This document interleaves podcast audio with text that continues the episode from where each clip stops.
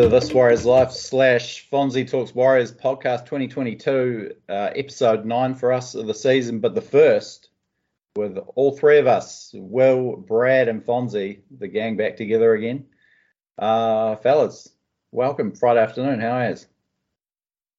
And I'm, I'm I'm good, Will. It's uh, it's great to be here with both of you for the first time this year. Like you said, we had a couple of really good, long, rambling um, intelligent chats at the back end of last year. I remember with the lockdown one and a Christmas one. So uh, good to get the thruple back together, and um, and it's uh, yeah, it's good to be doing. I think our third um, crossover pod, and um, I think we're probably at a place now for this year, I should say, and we're probably at a place now where it's time to stop talking about crossovers so much as you know what I do and, and my content sort of just being a part of your um, your tent, the This Warriors Life tent, as we as we go forward. Uh, yeah, great to have you on board. Obviously, Fons. Um, remember the first time I listened to to uh, to your podcast, probably thought of you as maybe a bit of a competitor, to be honest. And then uh, so I wanted to wanted it to be terrible. Then I listened to it and realised how good it was. Um, so yeah, it's, it's good to have formed this partnership, done all these pods together, and um, get your insight. You know, bask in the bask in the sunlight of Fonzie. Well, Brad, I want to bring you in now because I mean, I tried to get Brad to come across to my pod late last year, and he, being the kind of bloke is, he stuck solid with you, Will. Even I know too much about him, mate. I've got too much dirt on him. So, so I've reluctantly had to come into a three-way here. What do you, what do you think about this, Brad?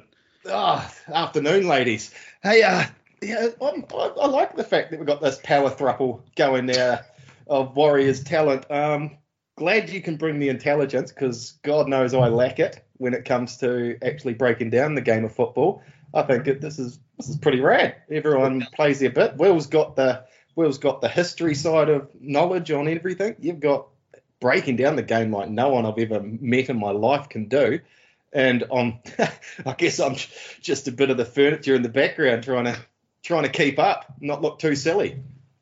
Um, well, you're much more than that, Brad, and everyone knows what you bring. Um, that's uh, tangents, tangents up the wazoo. And speaking, do you want to do you want to finish off the um, amazing pants saga that you started last time you were on a couple of weeks? Yeah, I, I had, it's been a long two weeks. Had, happened? Yeah, it was. It was. It was quite um quite a detailed conversation the other week, wasn't it? But yeah, no, I that Friday headed into um went to Just Jeans, and this is the first time I've ever been into a Just Jeans, and by Christ, it's just jeans, isn't it? Floor to ceiling, like it's like two stories high of jean racks. I was this this young fella's there hitting me up. Oh, do you want a low rise, high rise, carrot, uh, taper, slim? I was just lost. Like back in the day, I don't know. Are you our age, Fons? What sort of age are you rocking? It's, yeah, I think I'm your age, thereabouts. Yeah, yeah, yeah. yeah back when we were young, it was blue, black, or or blue black. Remember the blue black Levi's? Everyone went through a phase of getting blue black, but now it's all these cuts. But oh, I'll stand up actually because I knew this question was coming. I thought I'd I thought I'd don the blue pair for you and just let you be the judge. Uh, is, it, is that see? There's a I haven't got so, much of a bum, so. So for those at home, Brad's Brad stood up and uh, he's pulled up his white t-shirt and shown now us a pair of a pair of light coloured. Uh, is that some kind of horizontal stripe pattern across the crotch there, Brad? Is, it, is that's, that... that's something the camera's picking up, I think. Like okay. a bit of like a stressed uh, kind of look. Yeah, it's a distressed look. It's a distressed. So I went I went a black pair, distressed yeah. with holes. Went for the rips. Yeah. Went for the yeah. rips and the black pair, and these pair haven't got any holes, but gee, they're comfy. That stretchy denim that they do these days. Yeah, it looks like you could probably probably fit a fair bit in those pockets, mate. They're a bit big. You think? Didn't they try and get you down a size there? Or? Oh, um, I went. To, they were 33. Yeah. 33. I didn't know that it existed. I always thought it went up in even numbers, but they were 33 with um with a 34 leg, boys.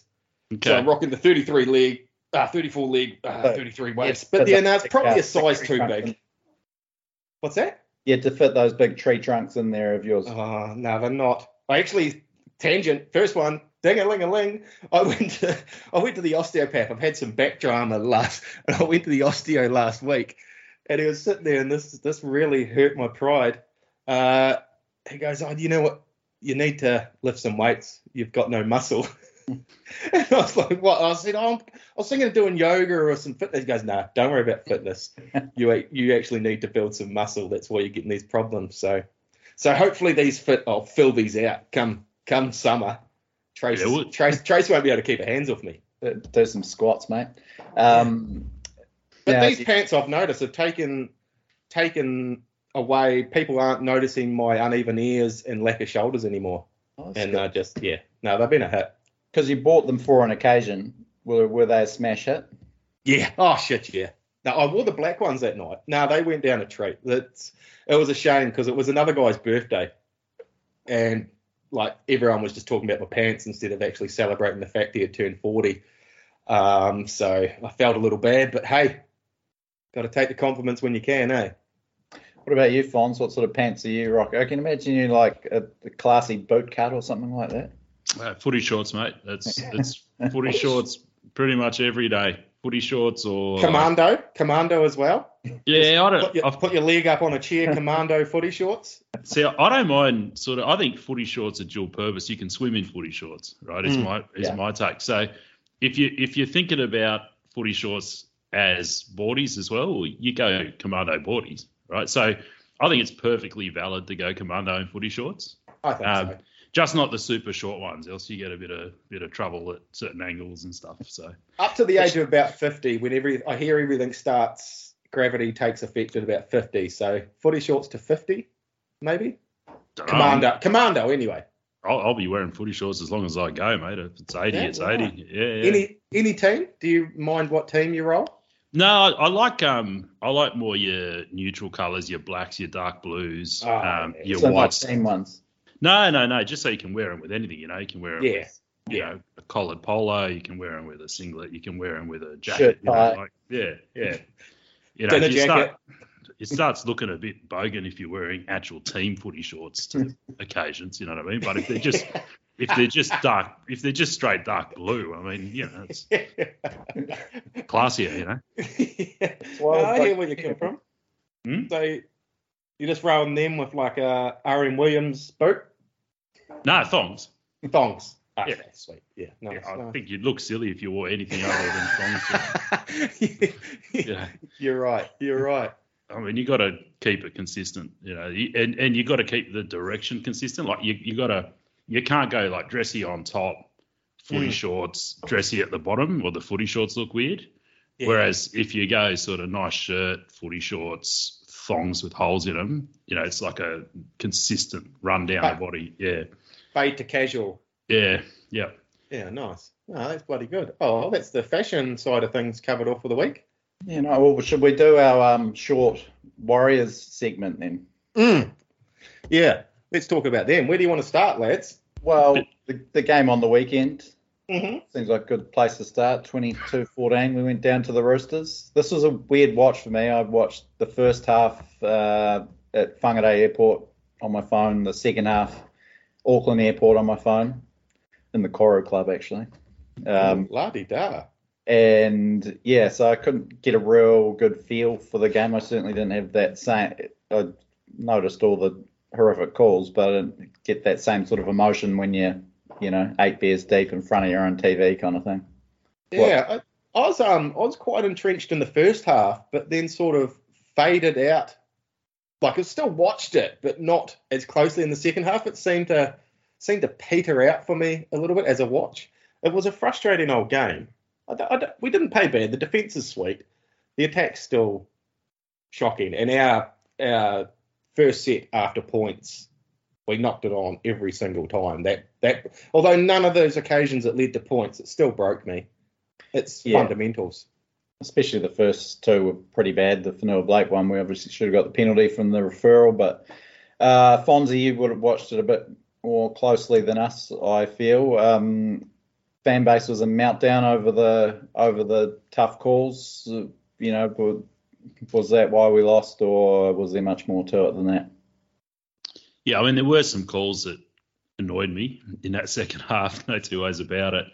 Um, but no, I, I, don't think we we can be blaming the ref for that one. Um, there's a separate issue with the refs because Graham Annesley came out this week and did you see he directly addressed this and said, "Oh, there's no conspiracy and so on," which was just weird. I thought, like, a, by yeah. the time you have to have a press conference where you say there's yeah. no conspiracy, you've already lost. I thought that was very strange, and it also completely missed the point, right? Which isn't that people think that the refs are sitting there plotting how they're going to get a Roosters win. It's that people think there might be subconscious bias, right, where a ref feels a different kind of pressure sending a Tedesco to the sin bin versus mm. sending a Jazz Tevaga to the sin bin, right? Yeah. Like subconsciously, you know that one's a massive call and one's not. And so when you look at the same facts, your your subconscious reacts differently, which leads to a different outcome. That's that's what people are saying, I think. So I just I read that as well, that, and that's got some merit, I think. I, I think that's human nature, mate. Yeah. And and you know, like refs are sort of probably trained to try and counteract it, but I don't think anyone can completely counteract their subconscious biases. You know, so I mean, is, is there a such a thing? I'm convinced there is, but it's not a conspiracy, and refs don't want that to be there, and the NRL doesn't want that to be there. Like, I don't think any of that's true.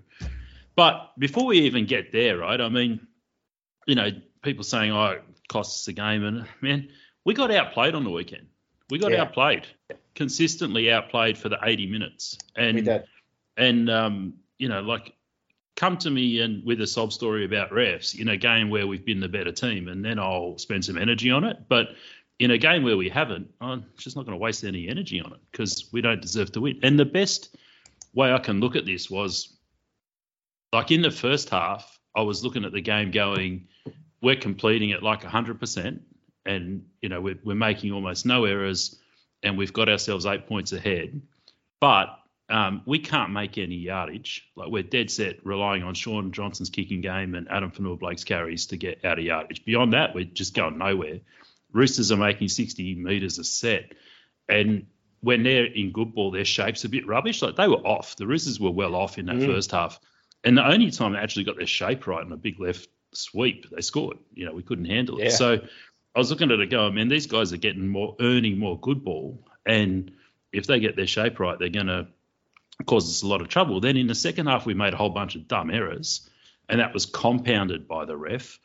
And the Roosters sort of surged over the top of us and beat us. So I, I look at it and go, well, yeah, fine. The ref, um, there is this issue, but it's not. It wasn't the issue on the weekend. The issue on the weekend was how do we sort out our yardage, um, and how do we get a bit, you know, discipline in key moments. To me, that's yeah. that's because even yeah. one of those risk calls that everyone's barking about, where Walsh got stripped of the ball and whoever who who put it down, Arthur's. Uh, Arthur's, yeah, I, that was 50-50. Like, I, I don't think that is a bad call from the ref. That was pretty. I think I'd be considering myself lucky had we been given that try. Or you'd be like, oh, we jagged one there. Jesus, that's good. You'd be annoyed if the Roosters got a try and exact identity. Yeah, they didn't know, but that, yeah. They didn't. Come on, Jeff. Yeah. Whose side are you on? No, no, no. I mean, you, you would be annoyed. So yeah, you know, yeah, exactly. That's how close it is. Uh, yeah, exactly. I the, think the only the only one that was definitely wrong was the Fonua-Blake strip call, and yep. yeah, that that was magnified because we actually challenged it. You know, yeah. so they should have had plenty of time, and they still got it wrong. That yeah, was that was really bad. Um, but the others were all 50 50s, and the complaint isn't any one of those. It's just that we didn't seem to get any of them. You know what I mean? So if no. you get you got three or four 50 50s in a game, you'd expect to get two, and we got none. So and it's.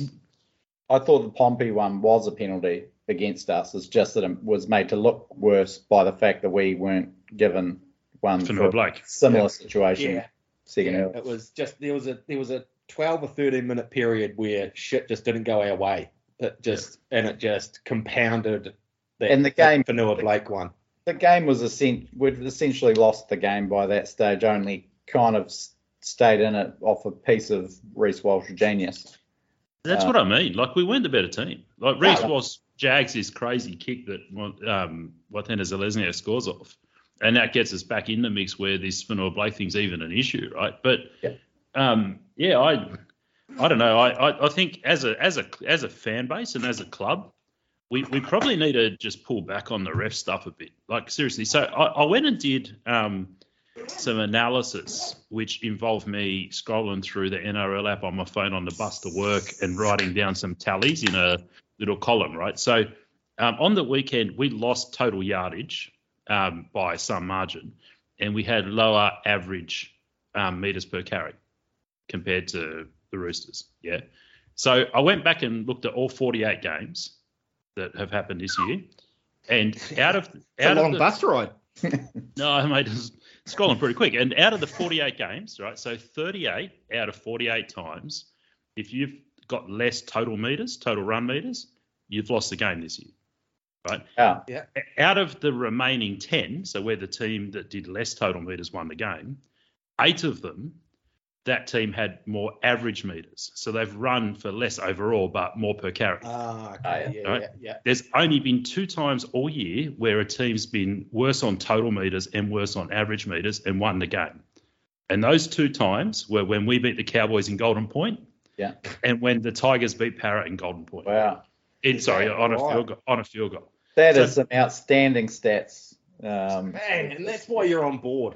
yeah. So, that's why you're on board. So if if you finish a game where you've run less meters than the opposition and less average meters per carry, don't look at the refs, right? Go sort out your carries. You know what I mean? Yeah. That's and that's what we need to be doing this week. I've never, right from day dot, I've never liked this whole. Oh, they don't want the Warriors to win a competition. I've, I think they'd fucking love it if we won the comp. yeah, I, they would. They would. Would it be? Yeah, but um, I've, yeah, I've, I've never been into this whole the refs are against us. Da, da, da. Like we do get the odd call, but we need to earn our, we need to earn the right to be one of those Melbourne Storms or Roosters to get the rub of the green, and we've never earned it year on year out to get those calls. Well, that's the thing. If we were sitting here now and I was quoting those stats and saying, and we won the meters and the average meters, but we lost the game and there was these calls, that would Yeah. be a very powerful argument for the refs costing us the game, wouldn't it? Yeah. Right? Because all the other games go that way. But if we're not doing that, then focus on that, sort that out, and then I'll talk to you about refs. Is my attitude at the moment. Yeah, So- also, we've, we've and we've kind of have this. I guess maybe it's a reputation that we've created, or the fan base has created for us, that we get dudded all the time. And there's been some horrendous, you know, occasions like isolated incidents, but we've also had the rub a bit this year. That Tigers game, we should probably should have lost that, given some of the calls that were made. Um, you know, I, yeah, I The first four penalties against the Roo- in that game against the Roosters went our way, and there was a couple of them that you're like, oh, sorry boys. How lucky! One thing I was looking at, how lucky were we that Joey Manu had his worst game of the year? Yeah, quite as. So the. Roosters were operating at about 55%. So I think. I think so. And Well, I I- don't- Which is I- lucky, which is what they've been doing game in, game out all year. yeah, yeah, they haven't been. It's a Uh, good time of the year to get the Roosters early in the season. Well, I just don't think Joey Manu's ever come up against Adam Pompey and Ed Kosi Ed looked all right. How was that pick up in the end goal? yeah, a couple of good. that first uh, half, he he looked all right. We've been haters, not haters, but we've I'd- been I'd hard. say we've been we- hard on the kid. Will's been a hater, I'd say. I, yeah, I think I've has. treated him, you know, I'm kidding. I'm Even kidding. Yeah, if we ever get Ed on the show, Will's been the one that's been against him the I'll, most. eh? I'll duck out for the week uh, time. No, I mean, you know, he also had a pretty ordinary drop late in the first half there, if we want to talk about his performance as a whole. Yeah. Um, and, uh, you know, a 50 year old chimp could have scored the try that he scored. But, um, Whoa. Whoa. you know, well, he just run it in. It's it's not like Yeah, he- I know. Yeah, but I, I thought he had played better than Yeah, I go- give him going credit well, for. going well. Yeah. Um, Fonzie, what do you make of the fact that this is, seems to be our backline for now? Um, obviously, Montoya will come back into it, and Dallin um, slotted in on the weekend. Um, our starting centres from round one, Rocco Berry and Viliami Vailea, available but not getting picked. Yeah. Um, well, I so I think you've got you've got to say the edge defense has tightened up over the last few weeks, and whether that's the players who are playing or just having the same players out there for a few weeks in a row, um, you know, I, I'm not sure which of those it is, but it's happening. I think the edge defense is tighter. The decisions that are getting made on the edges are better. You know, we only leaked a few tries to the Roosters, and as you mentioned, one of them was for Noah Blake um, you know, basically um, gifting him one, dropping a grubber. Yeah. Um, and so, you know, then I'm trying to just think through, but you know, there, there wasn't it wasn't a case where they were breaking down our edges at all. So yeah. you look at that and you say, well, I mean, whether or not these are the edges that are going to take us into the future and win us a premiership, you know, I don't know about that. But but you wouldn't muck around with them at the moment. I don't think the spine's sort of starting to click a little bit better. Um, the defense is tightening. There's a yardage issue still coming out of backfield, and um, but then that's not going to improve with putting Berry back in uh, or probably Vailea. So you're probably at a place where leave it alone for now. They'll have a nightmare game. Like there is a nightmare game coming for that Pompey Kosciuszko. I'm just telling you now, it's yeah. coming, and you know then suddenly everyone's going to flip on a dime and talk about how they're not ready. It's going to come probably this week, but for now, until it happens, you just let them go. Yeah, well, Pompey was probably one of our better players against the Roosters. Um, he was pretty ordinary against the Cowboys. Uh, just you know, it doesn't. I agree with sticking with this lineup because I don't think we'll get much more of an improvement in attack. No, it's not as if you're bringing a game breaker into the no. side, are you? We don't have that game breaker at the moment. Geez, a mid-season purchase out there would be nice, wouldn't it? Yeah, well, I mean, that kind of brings, if I can just shoehorn this point in, uh, obviously I've been pretty harsh about our lack of firepower in, in the centre and wing departments pretty frustrating, and I think it's our biggest area of weakness. Like we're not giving our playmakers a hell of a lot to, you know, they're no. not create. They're not going to turn a quarter chance into a half chance and a try. You just about have to lay it straight out. Just, they don't seem to have the smarts to run where Johnson and Chanel want them to be running. They they keep running into people or running into each other out there at the moment. Sorry to butt in, but that's what's frustrating me. I was watching, like, obviously that this is a bit of a um, outlier because it was probably the most incredible 30 minutes of that I've ever seen from any player. But Siosifa Talakai last night, unbelievable. Um, just to run through the stats because I can't believe it. In the first half hour, he had 180 odd running meters, three try assists, three line breaks, two tries six tackle breaks. It was absolutely insane. This is Andy's, you know, he's probably only in there because there's a couple of injuries. Mm. And there's a couple of injuries, but my point is, Cronulla got a really dynamic three quarter line. I'm very jealous of that. They've got three guys: Matt Ikuvalu, Connor Tracey, and um, uh, Hiroti, that that can't get into the team at the moment. Those three guys will probably walk into the Warriors at the moment. I just, um, yeah, I think it's a pretty poor roster construction still, and I don't really see an easy way out of it. All these guys developing into into the kind of um, outside backs we need. I, I don't want to slag him off too much, but I honestly think Dallin is on the downhill. He's been around for what nine seasons now. I don't see him improving. No, what we've seen, and he's played a couple of games, scored a try in each, of pretty um, quite bizarre tries on each occasion. A few mistakes. He cost us one with a drop the other day.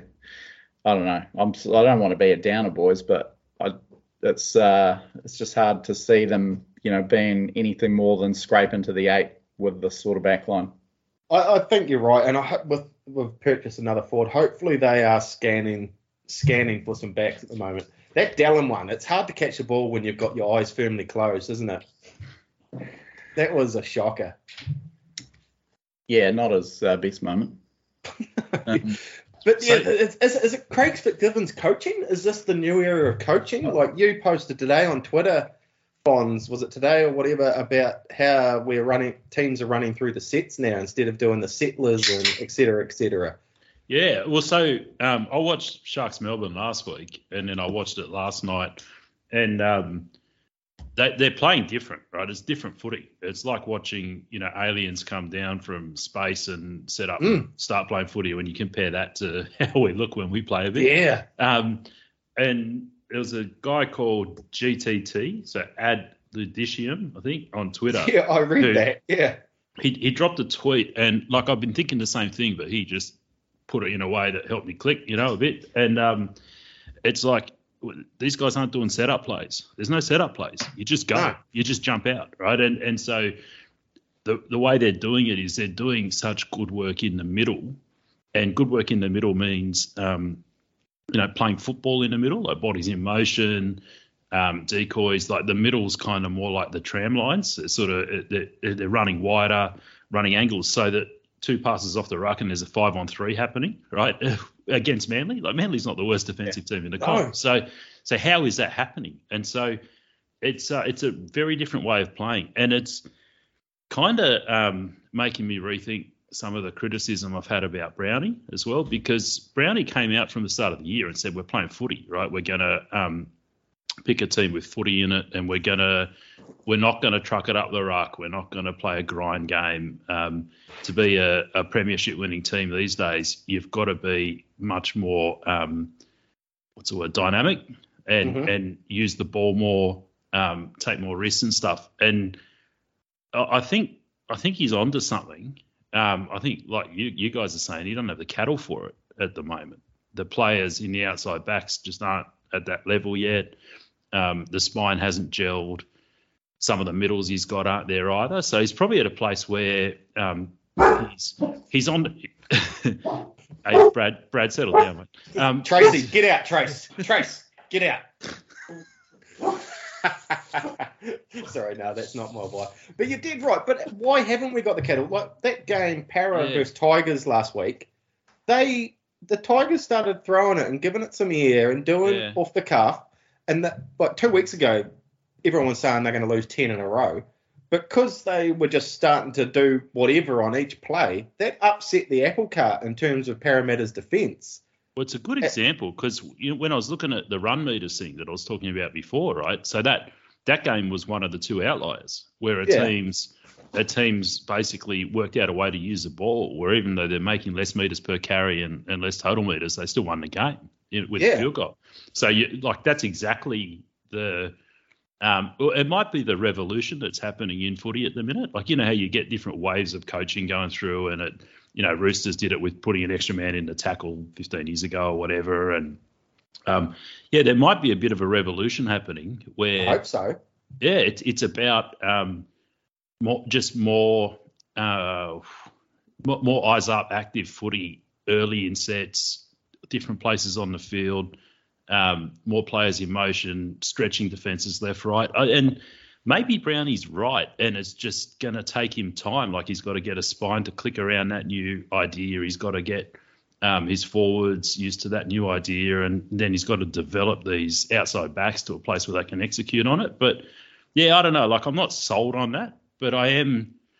That's why I was doing that research into yardage, right? Because I'm looking at these teams going, well, is yardage important? Because I've always thought yardage is important, and these teams don't play a yardage game, right? I so. Don't, I don't, yeah, I don't think the Roosters and the Storm last couple of seasons. What I've noticed, they they produce a lot of handling errors, but the reason is because they're just they're putting the ball through hands quite yeah. a lot. They're upsetting defensive patterns, and I hope you're right in the fact this is a new era because all of a sudden that makes them great watching the footy games.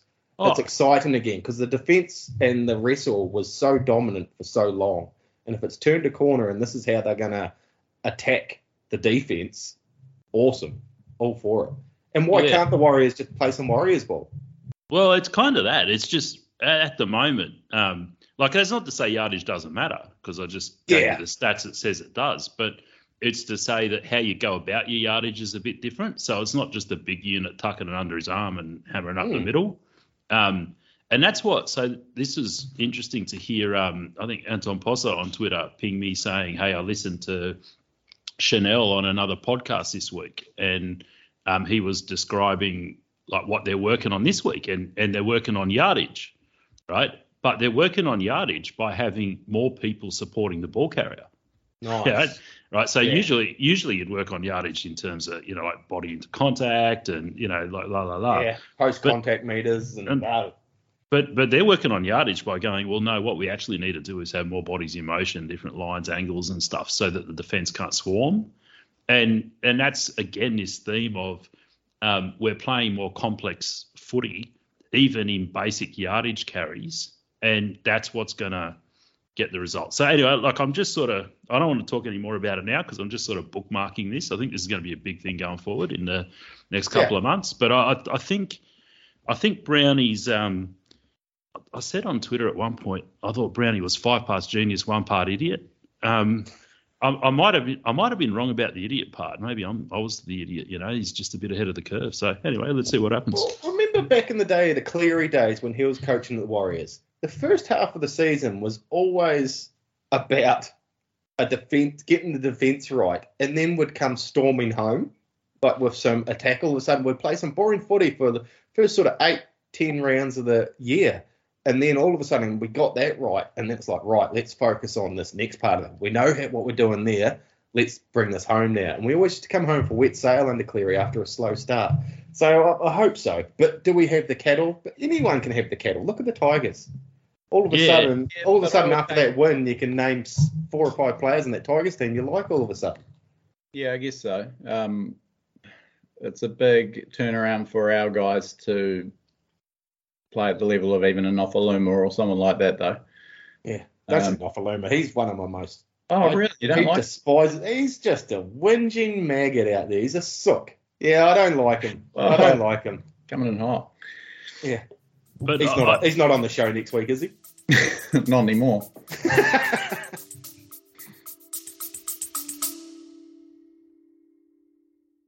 Things I Hate podcast. I'm Ollie. What's up, pansies? I'm Andy. Nice. Join us every Friday at noon as we talk about everything we hate from news, politics, current events, and dolphin pee. That's right. You heard me. Dolphin pee. See you this Friday at noon. Things I Hate podcast. Um, but yeah, yeah. But uh, yeah, I, I, just just sort of to close on that one. Like um, on the weekend, Brownie said we didn't play enough footy uh, against the Roosters, and hmm. that's why we lost and I took I didn't really understand that. I took that to mean, you know, we didn't sort of throw enough at him in, in good ball, you know, and yeah. um, I was on Twitter saying, well, no, our problem's not good ball, it's yardage. Our yardage sucks, and so you, I'm now sort of realizing that Brownie sees um, playing footy and shape and stuff as starting from tackle one. Yeah, yeah.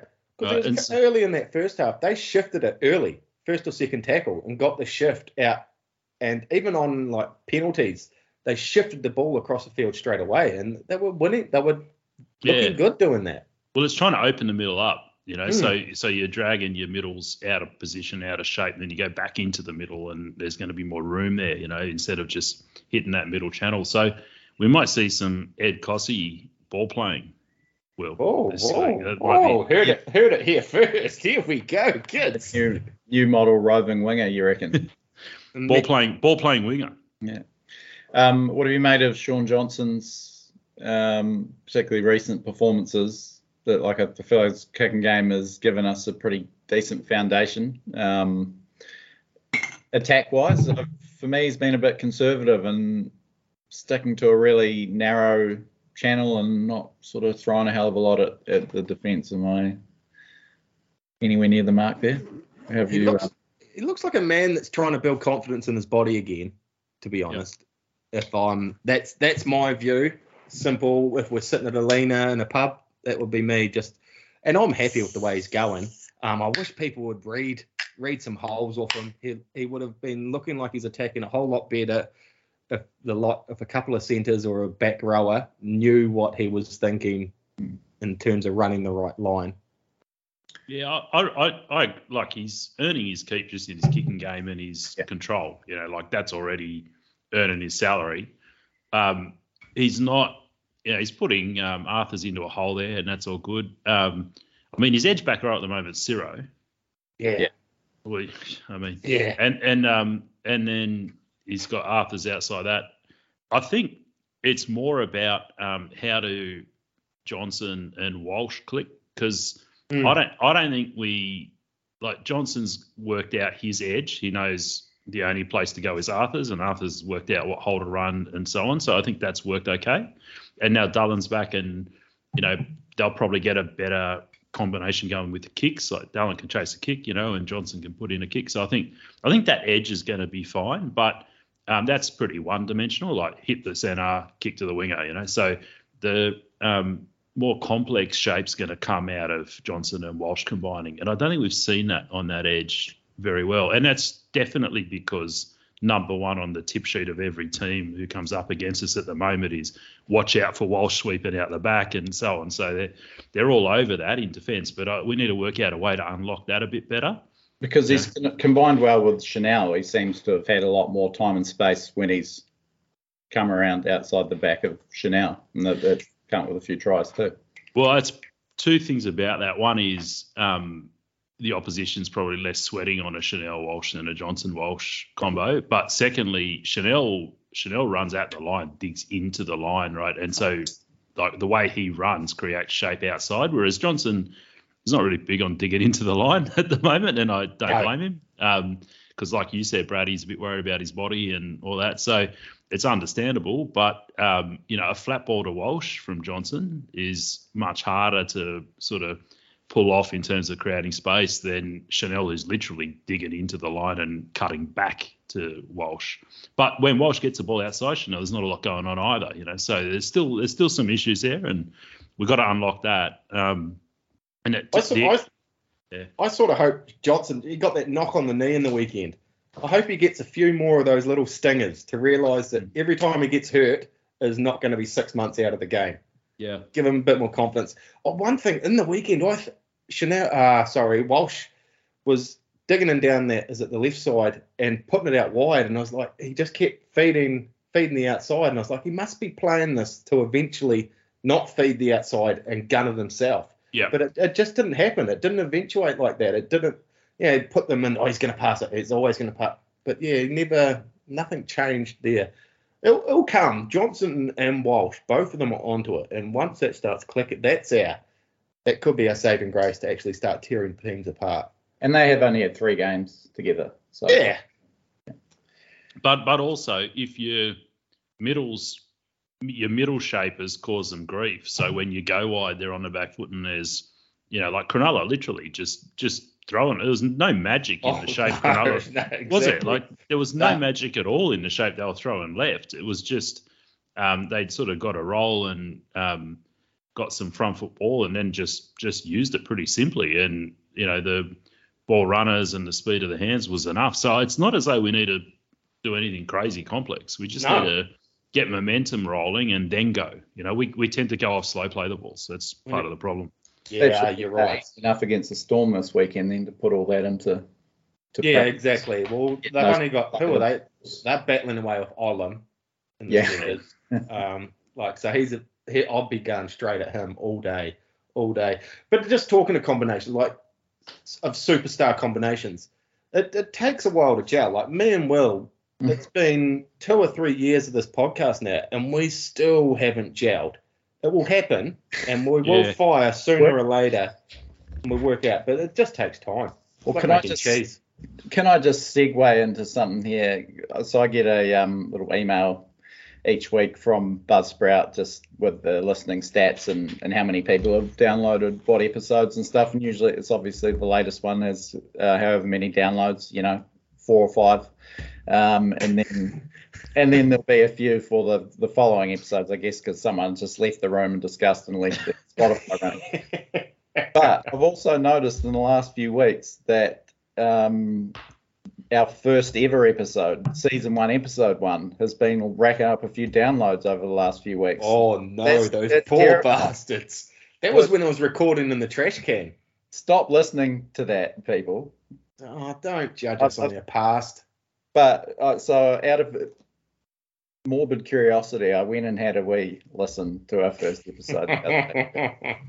and I was pleasantly surprised that it wasn't as bad as I made it up out to be in my head. But then I got really depressed at how little we've improved. There's a real double-edged sword there. yeah. Oh well, who cares? Yeah, yeah, yeah. Hey, what does it matter? But don't put yourself through it. But besides the poor production qualities, there's a lot of yeah. it sounds like you know how um, old TVs um, when they were on a channel that didn't have anything on, it made that hissing. It yeah, sounds yeah. like I've got one of those like right next to me on full volume. Oh, How about do you think back to your first ep Fonzie, how did Yeah, how did that how go? did that go down? What made you. That's tough. what Yeah. made you think, you know, I'm, I'm I've had a gutsful. Fuck this. I'm doing a pod. I've got I'm something to listening to say. this Warriors life every bloody week. I'm going to do my own. No, I didn't know about your pod when I um, started mine. I, I hadn't come across it at all. Because I think you you guys did like um um what half a season or like 10 12 episodes and i think your old man passed away will didn't you and you pulled the Yeah, yeah. I finished the season fairly early. Yeah. fairly early and so um then that was 2019 rolling into 2020 so um i yeah i don't know i just was kicking around and had opinions and Had you been entertaining the thought for a while?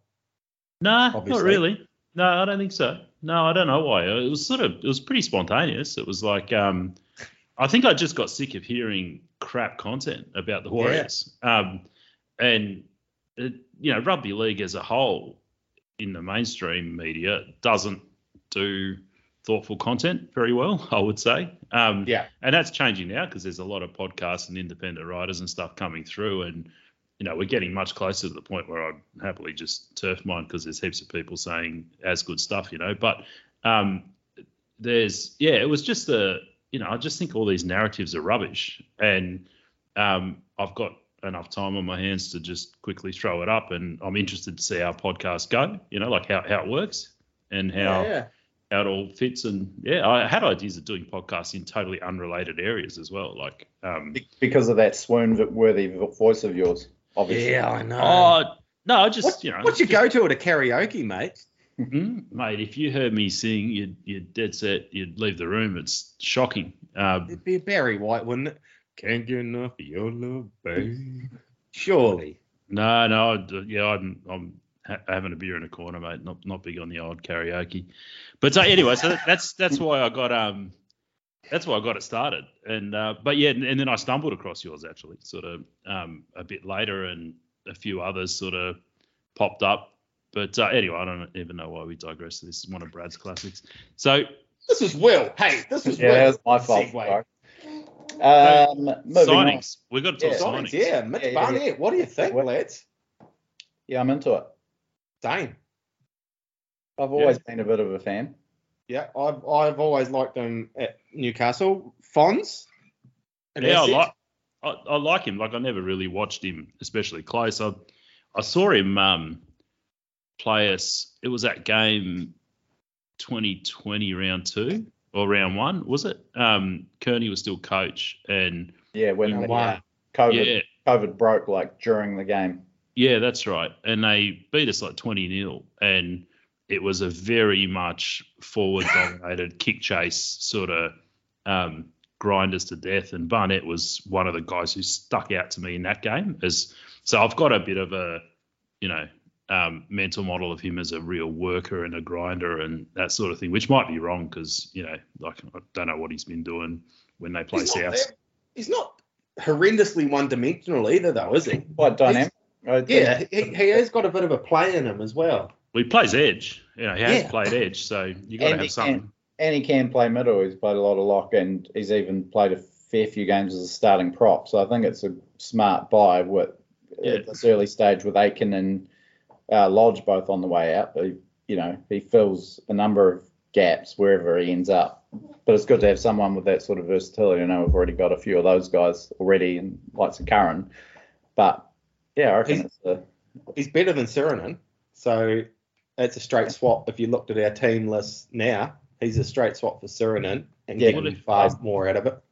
Well, if you look at if you like Lodge is gone, but you've got Tohu coming back and Barnett, so you know, like in these days, you a lot of teams are running a ball playing thirteen, and he's he's not that guy. I don't think he's that guy at all. I Um, can I don't think he's it's out of the question though, Okay, that he okay. can. Do, But you know, doing a good job there in the middle, I think. and we've still got Jazz. and we've still got Jazz. So, so like I'm looking at it going, if you like, because Tohu's got more ball play than a prop Yeah, you know, normally would, but I think he's going to play prop. So maybe Yeah. it's a bit of um, Barnett's doing some work out of 13 through the middle, Tohu's going into prop, Yeah. Um, if, if Tohu's not quite that hard ass, you know, alpha prop kind of player, um, that's okay because we've got more of that kind of guy at 13. Yeah. You know, in the rotation, and Tohu's doing a bit more of the ball and the decoy run and all that. Hmm. So I can see it. I can see the logic of it. I'm we're heaps stronger with him. I'm very. Yeah. I'm, I'm happy, man. I'm very happy with the signing. Yeah, we got gets through a lot of work. Um, just bringing up some a few Yeah, he's yeah, but he yeah average running meters well over 100 for the last three seasons. Um, makes a stack of tackles. Yeah, I had a look and it was like he averages like you know, 130 meters and 30 odd tackles a game. There thereabouts most most games. Um, and, what sort of and price would you pay for him? What would he be going for to shift to New Zealand? You reckon? Is he five, six hundred to Well- get him over? I'd I'd be disappointed if it was quite that high. Yeah, exactly. But then you know if he's if I imagine he'd be reasonably in demand if, if not you know just at Newcastle. So from Where's our big money at at the moment through that squad? Adam, um, Tohu. yeah, Tohu. Because Johnson's not on big money, so No, we must have a bit of money in the kitty still. Yeah, yeah. I think we I mean we have we've bought fairly extensively, and you know Niukore wouldn't have come too cheap, I don't think. Um, Walker, That's right. We've still got him. Metcalf, and um, potentially Volkman. So God, it's always next year, isn't it? yeah, yeah. Isn't it? Oh, but signings are what makes it. uh, You know, Uh, that- yeah, it's such an exciting part of the. It's I Yeah. love. love it. the love whole it. signing Love watching. the speculation, even if it doesn't come to fruition. Mate, Yeah. next year look next year looks awesome. If Walsh Doesn't it? stays, if Walsh stays, next year looks really good. Yeah, It does. It actually really, really does. Especially Yeah. with that um, is it Metcalf? Yeah. I'm big on Metcalf. Even if Walsh went, I'd be big on Metcalf playing fullback next year. I reckon he's epic. it's good to have options for Oh, sure. oh, options are amazing. Well, But yes, yeah, um, and yeah, obviously a fair few dominoes to potentially fall. Chanel still hasn't recommitted. Um, there's the Walsh thing potentially up in the air, although you know more positive signs than probably in the preseason that he might at least hang around for next year. So so with Niukore and Barnett, etc., who's off contract in that sort of middle Yes. forward area? So you- Lodge is going to go. He's got a Yeah. player option, but he's going to go to the Dolphins. I, I'd say Euan Aitken's go to the Dolphins as well, but in any case, we know he's not staying with us. True. Um, I think um, What's So there's- Murchie and Sironen? What's their Mer- contracts up to? Murchie's off contract, so he'll go. Yeah. I think.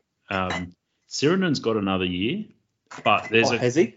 Yeah, but there's a question about whether if if we're not going to extend him, and I, I don't know what the club thinks about him. Like Brownie seems to like him, but if we're not going to extend him, I mean, are we? Is he going to move to New Zealand for a year, or is he going to take probably better That's- money, better money eh. at the Dolphins, or you know, like a, Probably one of those ones you wouldn't mind not wanting to come across the Tassie. Yeah, yeah. I mean, I think if you say to him, we're not extending it, and the Dolphins say here's the same money two year deal, well, it's no brainer for him, right? So Yeah. I wouldn't be surprised to see Ciro stay in Australia. Um, Yeah. But you know, we'll see. So I mean, I don't. I'm, and then you've got Ben Murdoch-Masila. It's got another year, and and how's that? Yeah. it's that's probably um, gonna be a bit of a well. That's that's a contract that's out of the money where what we paid and what we're getting is not there, and it's not his fault. It's the the, the game changed and Brownie's philosophy is different to Kearney's and all that. So I think Kearney signed him, didn't he? So yeah. So No, he came uh, last year. He, or the, oh, Yeah. no, he signed quite early, wasn't he? Like yeah. in the pre- think it was- Yeah. preseason. Yeah, that's right. So there's a bit like I'm not blaming him, but I'm just saying we're not getting. Um, No. So is he there. is he on a decent amount of money? Is he? Yeah, I think so. Oh, Um, that's a shame. So I, pro- I don't mind him as a depth player. That's that's pretty mint depth player, but it's a shame that we're spending more than what Yeah. probably a starting player is getting. Just another note about Barnett. He's played a lot of footy under Nathan Brown, so Brown knows exactly what he's getting. Um, Yep.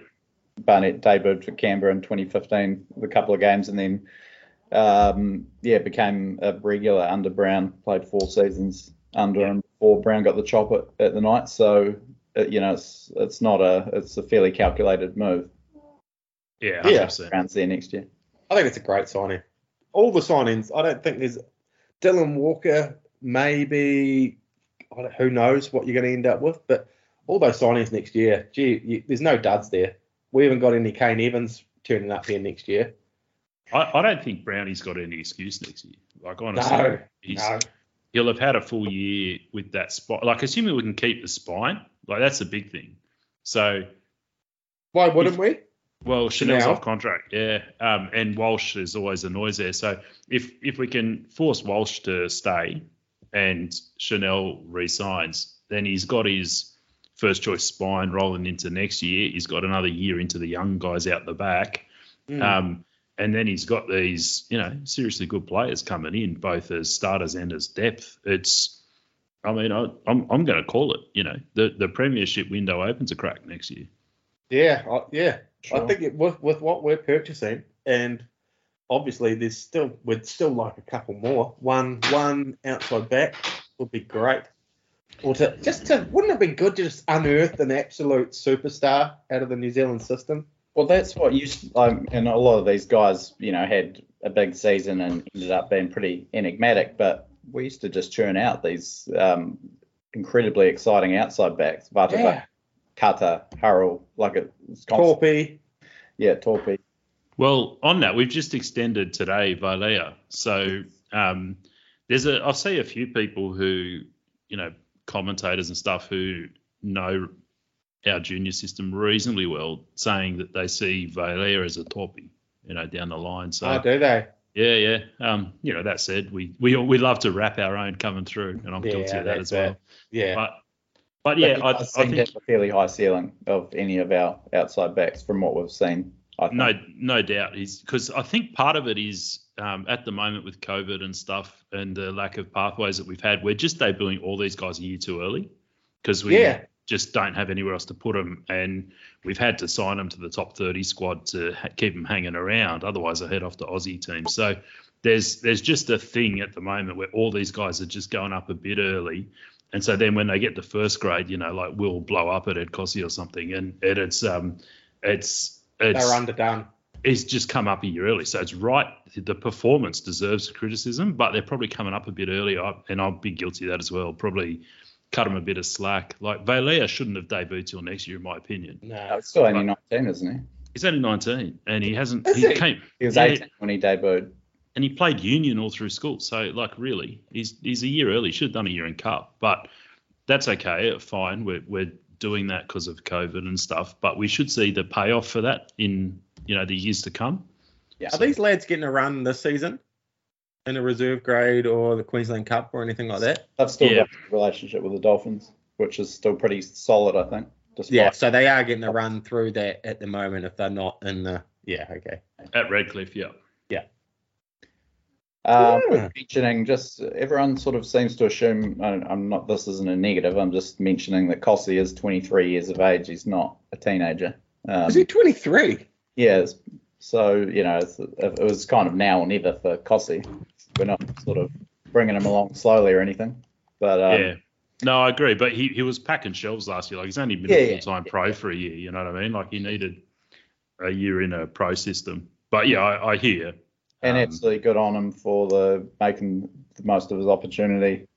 So Yeah. far, there certainly hasn't been anything uh, anything too diabolical at all, and some really good moments, particularly at the back. Like his cleanup stuff was the stuff that was letting him down uh, last year, and um, yeah, and he's come up with some really massive plays actually in the last, particularly the last two games, under, under some pretty intense pressure. So good on him. Um, Jazz Tevaga, Fons. It looks like he's going to be back. Who's your player to drop out? Kodi, Kodi Yeah. Done. um, I think, I think, uh, I, like I get that Kodi's probably a better dummy half, but look, if it's me and I'm trying to squeeze what we got into a 17, um, I'd rather have Ciro doing a stint at dummy half if he must be in the 17 than I'd have Jazz. Failing that, I'd have Jazz, but you know, my concern's been our line speed and yardage, right? And so I'm, I'm not fully yet got my head around this whole apparent new world of how you do yardage and, and what shape teams look at. And I just can't wait for a team with Tohu and Jazz uh, and Lodge and Fonua-Blake in there because to me that's a yardage team and I, I start there. So that's what I would do. But um, I'm less confident about that idea as I sort of was a few weeks ago. What about you boys? You bringing him straight back in for into the 14, or are you going to put him at 13? Um, so if we got in our starting lineup, is it Sironen and the? So it's Sironen right edge, um, and um, Aitken left edge, Curran 13, Kodi 14 at the moment. So if you're looking at back row, that's that's oh and Katoa on the bench too. So you could also do that. That's your other option. Yeah. I could quite happily have Tevaga starting at, at lock and move push Curran out to an edge and Yep. Sironen out of the side, um, but also Yep. don't too much. You know, he, having Jazz there, like he, he has actually been pretty decent at dummy half. Um, I don't think Kodi's adding a hell of a lot during his stints, and his stints are relatively short. At least, you know, you- Yeah. packing up a that's spot in the 17, he'll do that stint, however long it is 15, 20 minutes at the most uh, to Vanga- dummy half, but he can play in the middle for you too. So, um, yeah, uh, uh, that's probably the way. Well, I think that's probably the way he'll go, won't he? Um, you've got to have him in there. You have got to have him in there. Yeah. I'll be yeah, I'll be swapping him out for Kodi. But that that Kodi at the moment just seems like a senseless substitute for me. It's like they've got him there because he's Kodi Nikorima and he's on a bit of coin. I yeah, I, I don't I don't like it. Especially last weekend. What was up with having him and Otukolo Well, on the same the- bench? that was, well, yeah, surely that was a bit of a gamble that didn't really come off. No, I feel sorry that- for Otukolo. It just it's just he's not getting the run and the clear clear go at it that he deserves. That kid. But there was no one else to pick last week. That was a problem. Yeah. So Like, Murphy literally- wasn't available, was it? I think Murchie was injured. Um, Murdoch-Masila was injured.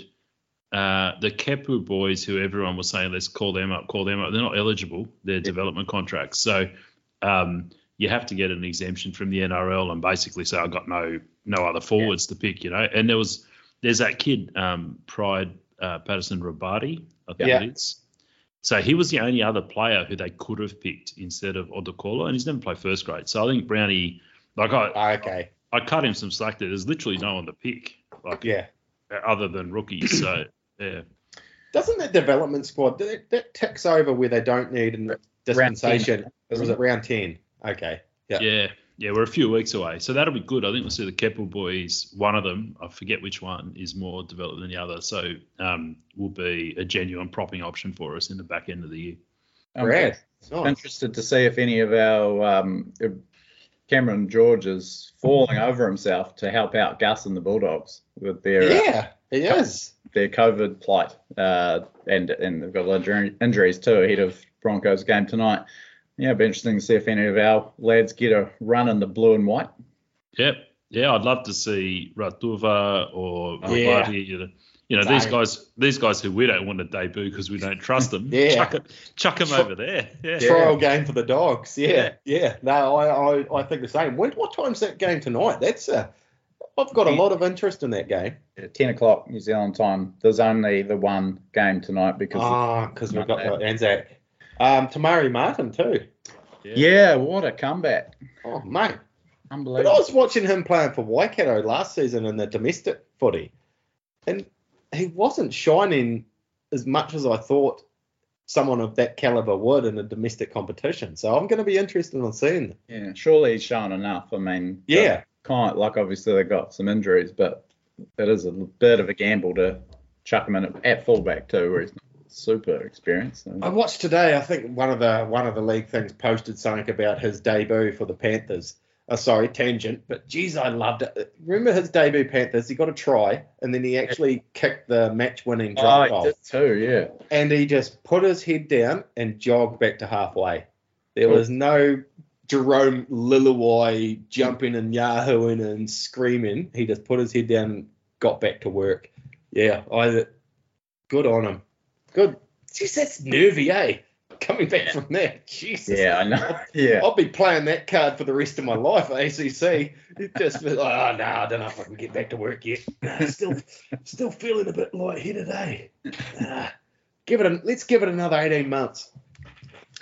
Um, now, me and Brad didn't get the opportunity, or haven't had the opportunity since Marcelo Montoya's suspension um, to have a bit of a chat about it. Don't certainly don't want to sort of dr- drag it on too much, and also Nah. you know try and villainise Marcelo. I feel he's you know he's been pretty contrite in his apology and um, and you know heat of the moment and all that. He's just made a, a bit of a cock up, but the NRL certainly had to do something. I think, don't you think, Brad? And for me, the the most disappointing aspect has been the overwhelming negative reaction from the fan base. A lot com- complaining that it was because it's a Warriors guy. He got such a severe suspension.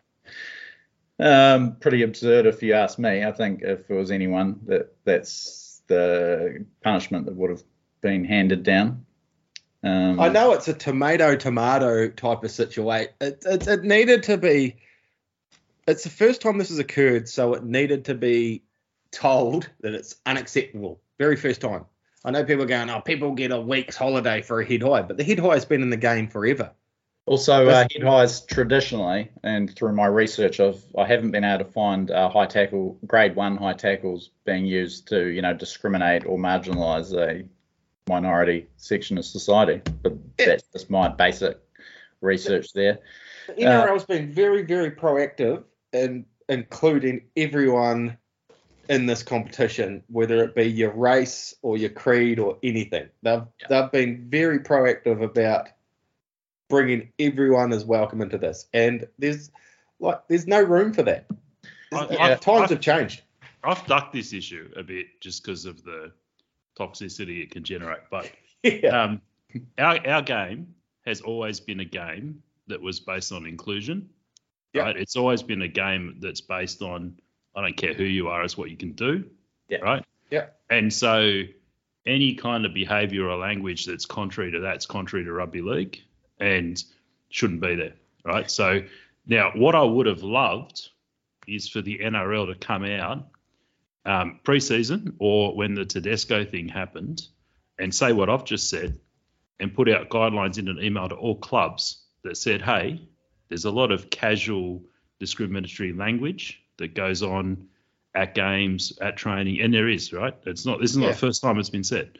And No. and and we're not having it because it's not us, right? And it's not our game. So get rid of it. If you need to get players into training, if you need to get players into education, go and do it. Because the next bloke who does this is going, right?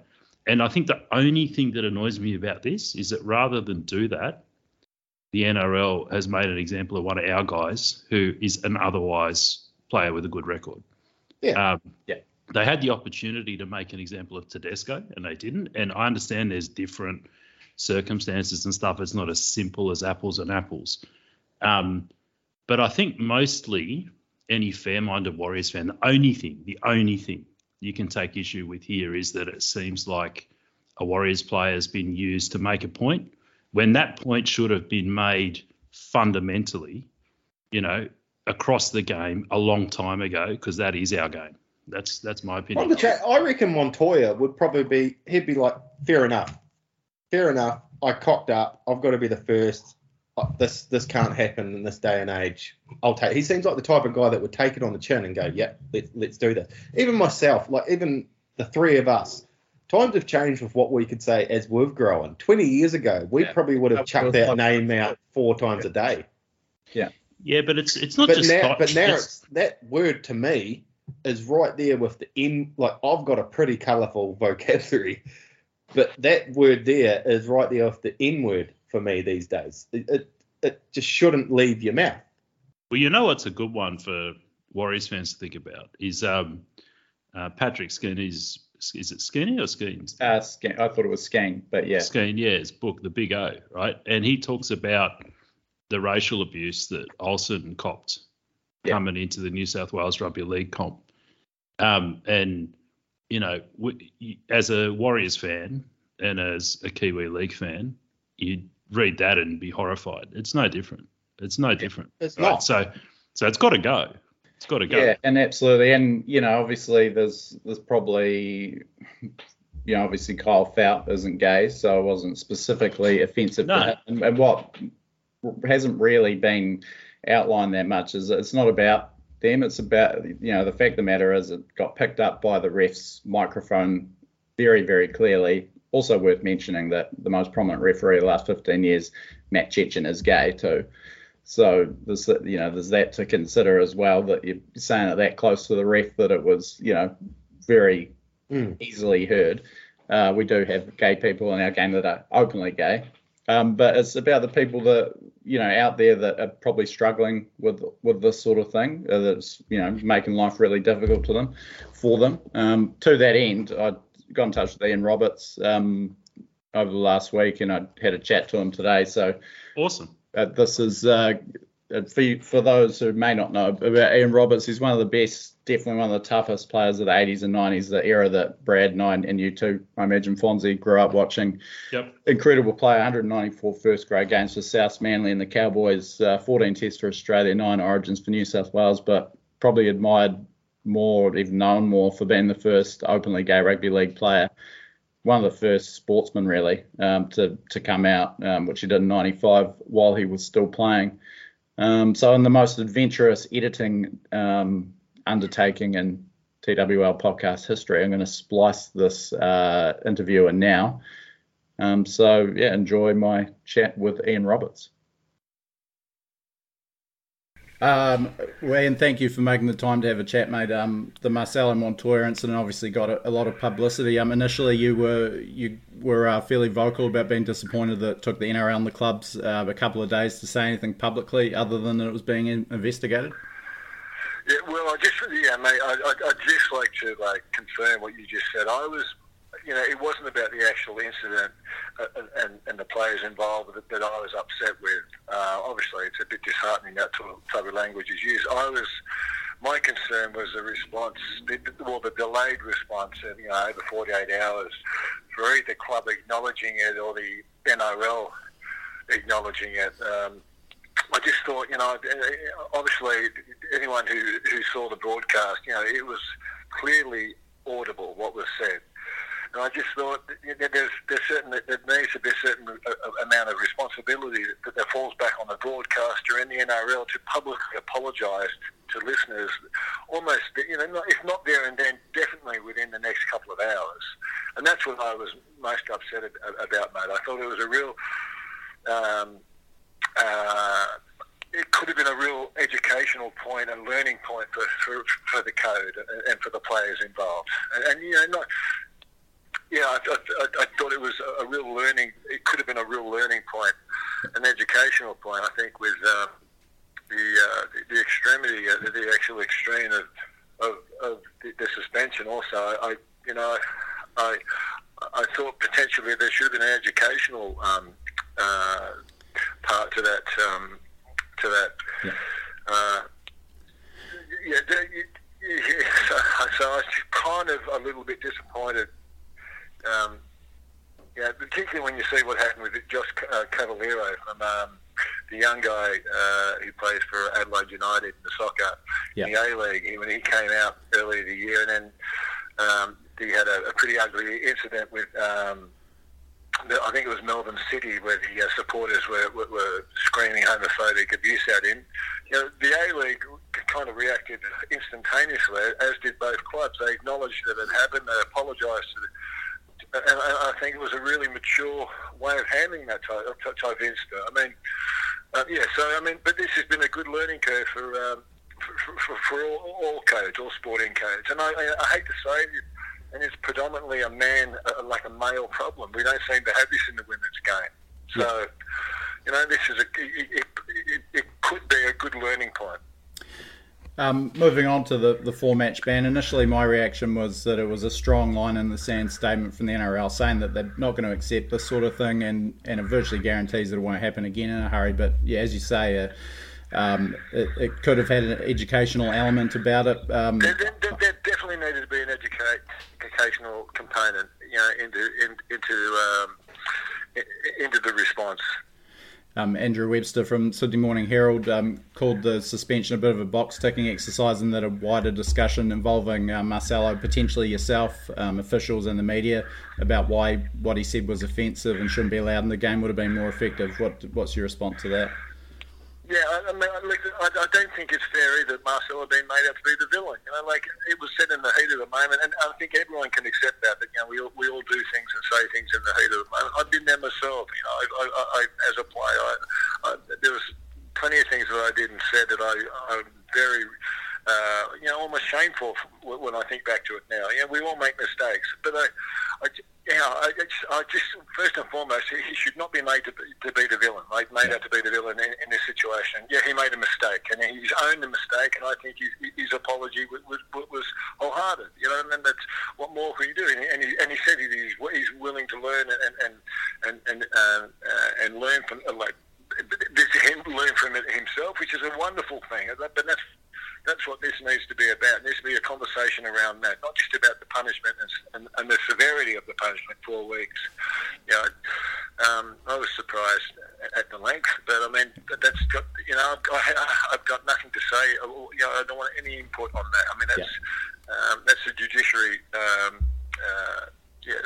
But I, I just want to say first and foremost, Marcelo shouldn't be made to be the villain here. I mean, he's he's he's owned his mistake, which is like a wonderful thing in itself. He, he, stood up and owned it. That's that's that, that, that's a, that, that's a first step, you know. Um, yeah, as you say, Marcelo, it was um, obviously a bit of a, heat of the moment, probably a throwaway remark that was a mistake on his part. Um, probably for me, more disappointing is the reaction from the sort of fan base that didn't think that it was a big deal at all that it you know didn't deserve even any attention at all. Um, you've spoken really eloquently in the past, particularly when Israel Folau made his um, anti-gay comments on social media, and and um, you know you, you, talked about the damaging impact this sort of thing can have on young and vulnerable people. It's not so much about who he said it to; it's it's about you know someone that might be struggling to deal with their sexuality. Absolutely, absolutely. Well, I mean, I, I, I you know, I don't want to. The, the, consequences of, of, of, of, the knock-on effect of, of these types of comment can be catastrophic. I mean, I'm not. I don't want to start quoting figures, but I mean, just with trans kids, trans kids are 11 times more likely to self-harm or, or, or suicide. Um, the LGBT um, uh, uh, uh, kids are, are, like uh, it's up to five times more likely. I mean, we, we now talk, the consequences of this type of, of ongoing behaviour. Uh, off the cuff remarks, yeah, they, they have dire consequences. And I don't know. I, I mean, I think everyone knows what I'm like. I'm talking about here. And I, sometimes we need to, to, to use hard language, but it, you know, there quite literally are kids in the suburbs and regional areas killing themselves, mate. And I'm not, and, and I'm like, I'm not pointing the finger here, here but I, I, I just think. Um, yeah, there, there, there, there, needs to be. This is a good learn. I keep saying this. This could be a good learning point for the NRL if there's any future indiscretions. Yeah. Um, and it is the first sort of real incident for probably eight years in our game to this sort of extent. Um, you've been an educator for the NRL diversity program since 2017. Um, do you still have any involvement there? And um, and if so, is this the sort of situation where you thought the NRL might sort of reach out to you? Oh, I mean, um, you know, I think when there's particularly within men's contact sports within Australia, whenever, whenever there's an incident uh, you know, around uh, uh, the LGBTIQA plus um, community, I'm kind of your go-to there. So I, I fully expect that. You know, I, uh, and there's not there's, there's not a, there's, there's no issue. You know, I don't, I don't mind making comment because I, I believe this has to be an ongoing an ongoing conversation. You know, it's you need to sometimes you know you need to poke the bear. You need to remind people that you know. I mean, I, like I said, you, you, you spoke about. Uh, well, I'm part of a program called Think About It, which is uh, an inclusion diversity program within the NRL, and we it's a theatre sports program. We talk on all these. You know, we have scenes on all these awkward situations that people don't want to be talk about or involved. You know, misogyny, about bullying, about uh, simple things about what's a safe space. I mean, um, you know, a safe space for you and I is very different to someone who might have a disability or someone who's transitioning or, or someone who's um, leading a, a, closeted gay life. I mean, uh, so yeah, we, we, touch on all those all those issues. Um, the nine times out of ten, the players we get up involved in the scenes navigate and negotiate the uh, the scenes quite well, and sometimes they don't. But it's a, it's also a good it's a good way to um, to have a conversation. We break the scenes down after it, and, it, and it's good community building. It's, it's, about allowing people to talk about that, that, that, that stuff that's a bit uncomfortable to talk about normally. You know, we we use a lot of humour in that, but we like to think by the end of the session, you know uh, we've made them laugh, made them cry, and made them think. So, you know, but it's a good community building um, uh, event, session.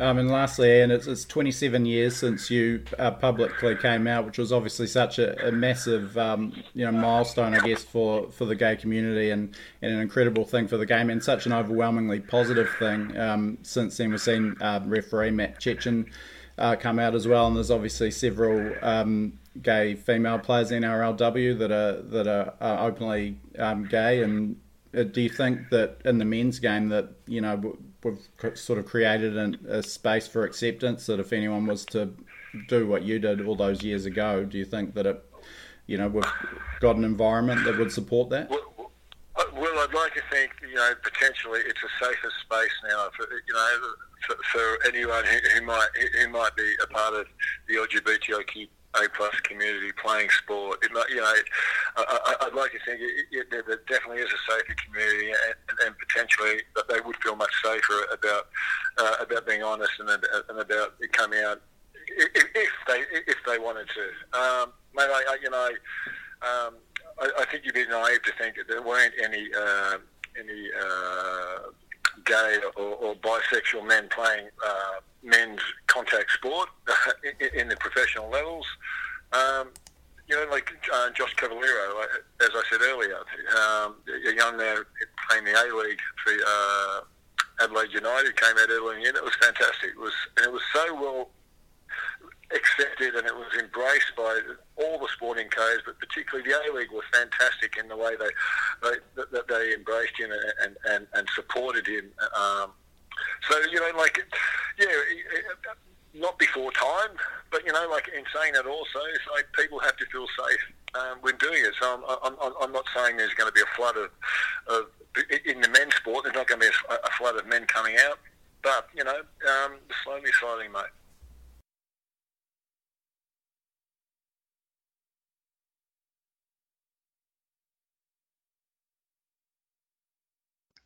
Um, and a huge thanks to Ian Roberts for for joining uh, the podcast briefly. Um, absolute honour to talk to him. What, the, the guy is tougher than the fact that those hits. How tough do you have to be to come out in 1995 and admit you're gay in that in yeah. that whatever you call it the, the the game of rugby league in that year? That is way tougher than any hit he put on anyone during the game. I reckon. Um, so it's always been tough dudes like that, whether it's racial, homophobic, you know, who, who yeah. step up and then things come yeah. off the back of it, you know. Yeah. Yeah. Yeah. Uh, he's done an incredible amount of work in that space as well. If you ever get a chance to read his autobiography, which was released in 1997, it's fucking incredible. Such a great. Yeah. Oh, jump on any time, Ian, if you're listening. Yeah.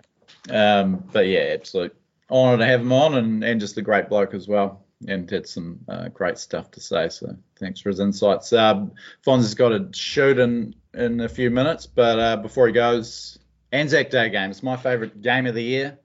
How do you, yeah. guys, you, guys, get up for this one? This I got a, I got a few mates. I got a couple of mates coming around actually up to the oh. ranch, up to the Dude Ranch. We're gonna. Um, they've been wanting to catch up the last couple of weekends. Said, hey, how about you roll up Anzac Day and watch some Wol Wols with me?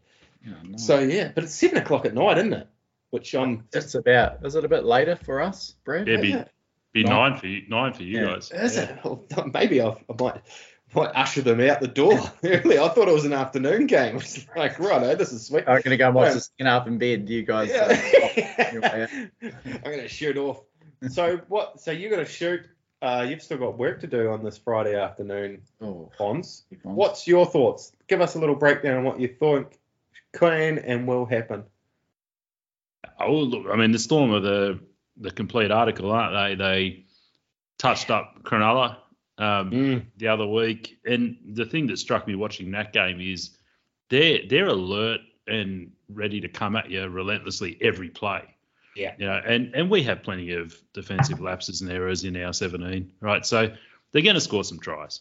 They're going to score some tries, and um, our yardage problem needs some work, and Brownie said he's going to try and fix that, which is great. But um, the Bromwich brothers are supposedly back for the Storm this week after a week off with COVID, so I don't see us getting on top of the yardage game. And so, you know, you got to look at it and say at the moment we're a work in progress, and they're the complete article, and they should beat us by you know 20, 30 points, right? Is Mhm. That's that's the truth of it. Um, Yeah.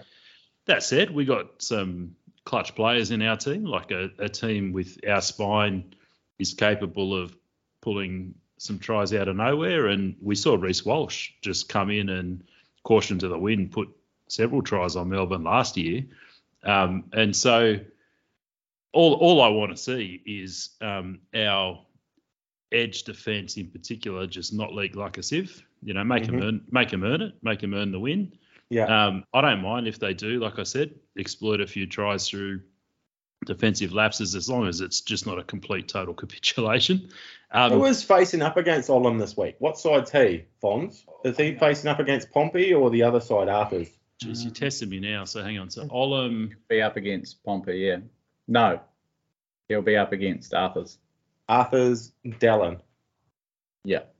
And so who's the Olam's on- edge back rower that side? ours or theirs? Ours.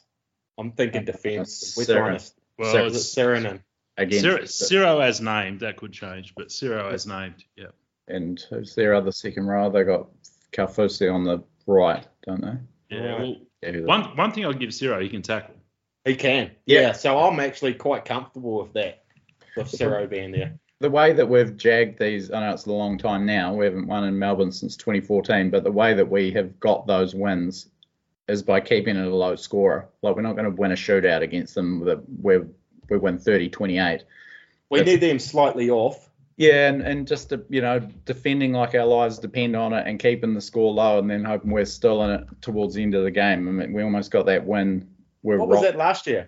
Uh, oh, we got a bit of a touch up. It was 42-20. Reece Walsh debuting to uh, got us a few points on the board with that Mamalo hat trick. But um, yeah, the, the 2019 game was, was the one that comes to mind. Uh, Mm, Rod right. was out. Uh, we had Tohu at five-eighth because Blake Green was out, and we just just dug in and we were robbed by a, a dud penalty that squared up the game and then Croft kicked a field goal.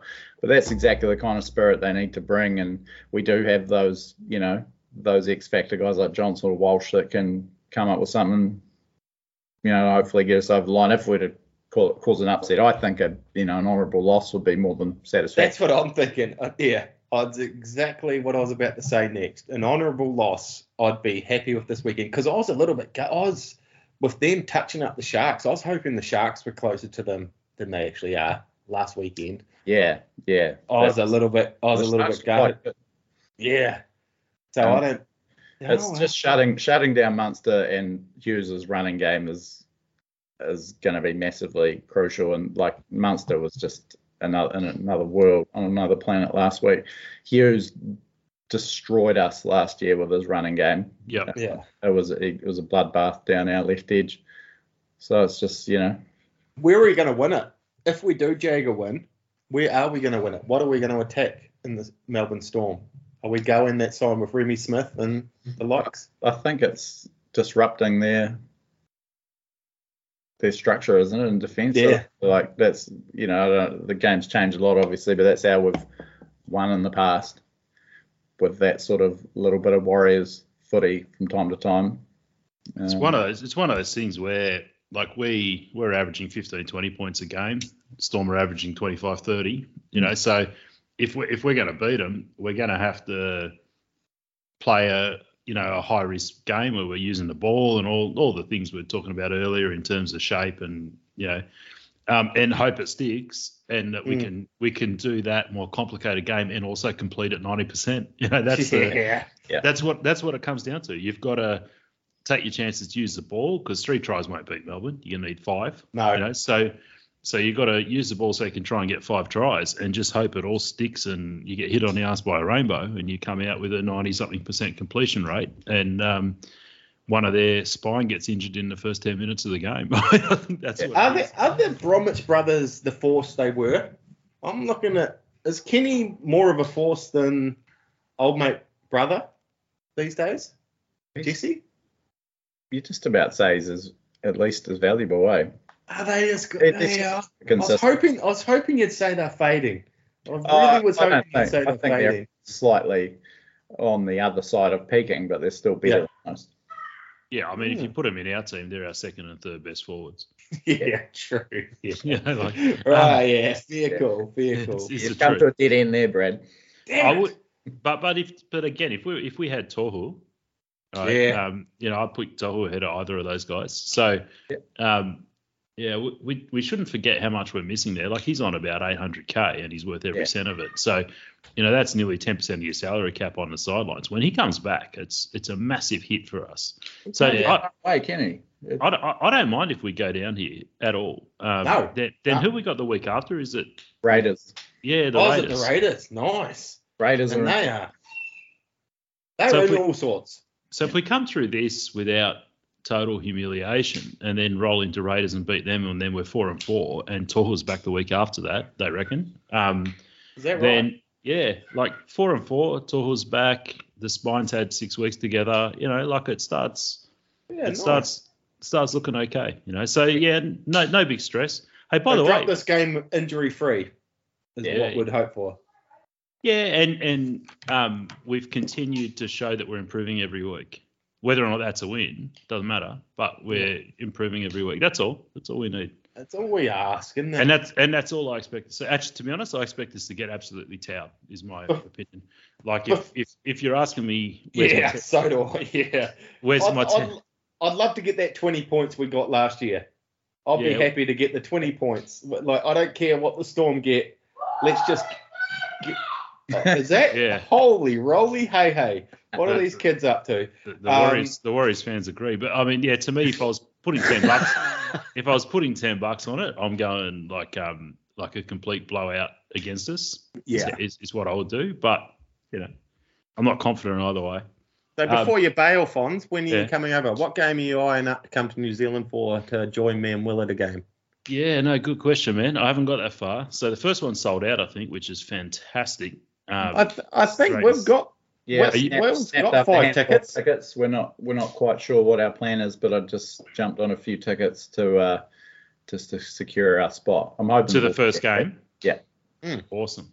So I always said of, I, I'd always said I'd target the last game. Yeah. Um, And um, if you guys are thinking of the last game, by the way, and you buy tickets, just get an extra one. I'll pay for it. You know, I don't care. In fact, I might just buy one now. You know, like um, Oh, you But, can uh, pay for ours too. mate, I'm, I'm paying for I'm paying for flights and accommodation. You're you're So the last game of the season is that what we're doing, Fonz? oh, that's that's what I'd like to do. I haven't asked the boss yet. Yeah, yeah, yeah. Sweet. Uh, What else? I'll give I'll give her a Yeah. text. I got a number. I've got a number. I'll text her soon, mate.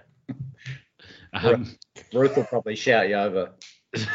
Yeah, and then do a little. bring the whānau over, mate. Bring the whānau and do a trip south. oh, mate, I You wouldn't can do go that. down through Christchurch and then come down to the Dude Ranch.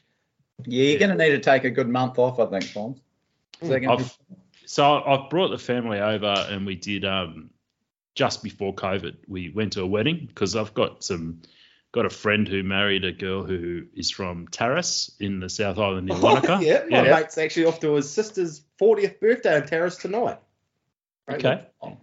and um, they- they own a big sheep station out there. So um, we went to a, the wedding there, and I took the family over, and we did a week, and we ten days, I think. We went up towards the west coast and stuff. So I've done it before, and I'd love to do it again. But um, yeah, I've just started a new job as well, so that's added an extra layer of um, sort of Yeah. challenge to it, where it's hard to sort of nip off for a week. That's why I'm quite keen to just do it myself, do it for the weekend, you know, and um, yeah, yeah. it's just No, a bit easier. So we'll see how we go, man. We'll Um, pack plenty into that weekend. Fons. Yeah, let's let, well, let's let's pencil in that weekend. We'll talk. What's your what, what's your lovely wife's name? Oh, it doesn't matter. Um, Oh, that yeah, yeah, no, you're, you're, so Fonzie. What was Fonzie's missus? What was Ricky Richie Cunningham's sister's name? know, Did Fons even? Did Fons have? Uh, he had that little, he had the soft spot for Richie Cunningham's sister. Oh, yeah. So we have to make up this picture in our mind of yeah. Hey, Oh, one- Pinky, what- Pinky, Tus- Pinky Tus- Cus- Tuscadero. Pinky right. So, Tuscadero. so before I go, Will, you, you've been doing some um, mainstream media appearances lately. Mm. You, you had Michael Oh, Burgess you're on, embarrassing on, me, mate. on your show, and you know you've got some, um, you know, you've got you've had some very mainstream gigs. Do you want to talk about that at all? He was on the SENZ the other day. Yeah, thanks for, as always. Mike, Mike Burgess, good mate of mine, for, uh, works at the Herald, has done for a long time. And, He's he's he's a straight out good journo, Mike Burgess. He's a really good Oh, journo. yeah, I wish I could keep keep my cool like he does. Jeez, he's um, um, and a very good journalist and writer as well, um, and a good bloke. But yeah, no, always loved having him on, and I was lucky enough to jump in and do a couple of minutes on SENZ Radio with um, Staffy. Staffy. Staffy looks like a hard shot. He looks Yeah. like a good Hey, bugger, Staffy. I, I listened to gearing up for the big appearance. I haven't listened to a lot of SENZ, but no, good content. Man, they're talking a lot of Warriors um, on Monday. It was great. They Yeah. do because I was going to say It, I, it was, and yeah, it's good. I was going to say I, I think I'm going to be on there on Monday pre-game. Yeah. Um, so yeah, Are you? shout Yeah. out to SENZ. Yeah, oh, mate. Once once you're affiliated with this Warriors Life, a whole bunch of stuff starts happening for you. So Oh, I see. I saw he, uh, the producer sent me a message, and then I saw it come through a couple of minutes after he tweeted at you. So obviously he didn't hear back from you. He's like, I, I give this uh, this other guy. He's probably trying to find Brad on on LinkedIn. Yeah, But yeah. What the f- I was just sitting here thinking, well, what, what, what's going on? He'll Well, ring he- me when he he'll ring me when he wants a bloody dick done. Yeah, or some new form cancer building. type, maybe. Yeah, nah. he thinks he thinks you're still tied up with that archaeological dig you got going on. I- I've got another one. I found another one this week, Fonz. I'll post that picture. An original. That one that you sent to me. Yes. Did you actually That's still got that? the beer in it. That's still got the beer in it. Was it in the ground? No, a mate had has given it to me, gifted it to me. Ah, yeah.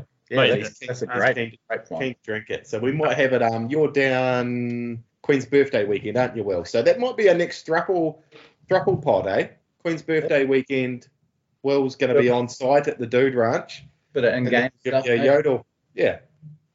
Sounds good. Sounds very good. All right, I got to jump. You boys keep rolling as as long as you like, and uh, I look forward to catching up with the rest of it. No doubt you start sledging me as soon as I get off. But um, great to great to catch up with both of you guys. And Hey, um, just just stand up and show me the footy shorts. You got the footy shorts on there? Yeah. I done your little parade of my um jeans. Yes, boy. Yes, boy. Yes, boy. Hey, look at those mil- those milky white thighs. What have you been Yeah, doing? nah. Something else? mm, Get mate, out. I'm I'm an office worker, mate. I, you know, Yeah. these days, and, and it hasn't. It, it's been raining in Sydney for about four months. We dead set It haven't has, had. eh? It has. Yeah, oh Jesus, you know, yeah. Um, so anyway, it's um, it's yeah, they, they are a bit milky white, but I'm, I'm going away this weekend, so hoping to get a Yeah, little nice, bit of mate. sun. I All right, hope, legends. Hope you and Pinky have a good weekend, mate. Sweet. Um, Later, buddy. All right, Thanks for Um, your time, bro. so do, you're going to need to cut this bit, Will, too. Do I just hang up, or what happens here Yeah, I'll just start recording again if it stops the if it ends?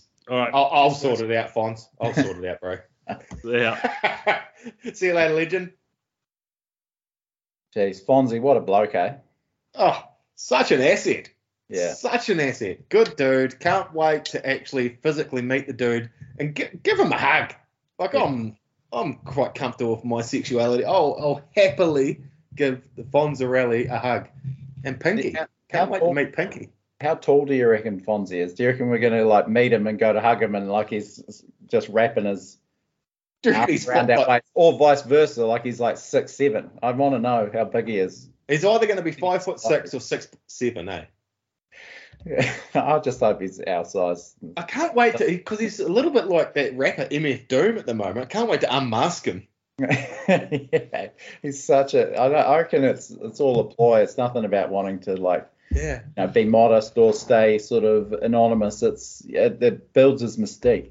Because it's funny because I've I've totally ripped off. My name's actually not Brad Larkin. I've ripped off this poor dude on Facebook and social media, who is Brad Larkin living his life, and I'm living vicariously through him. I'm actually this overweight dude called Andre Adamson that lives in Takapuna. I haven't got four acres in Dunedin. That's not Yeah. me. So I'm just ripping off this um this guy Brad Larkin in Dunedin. And you, I know you're not what you're putting out. I'm looking at you now, and you're definitely not what you're putting out there. Yeah, I've actually got one, a flowing flowing mane of hair.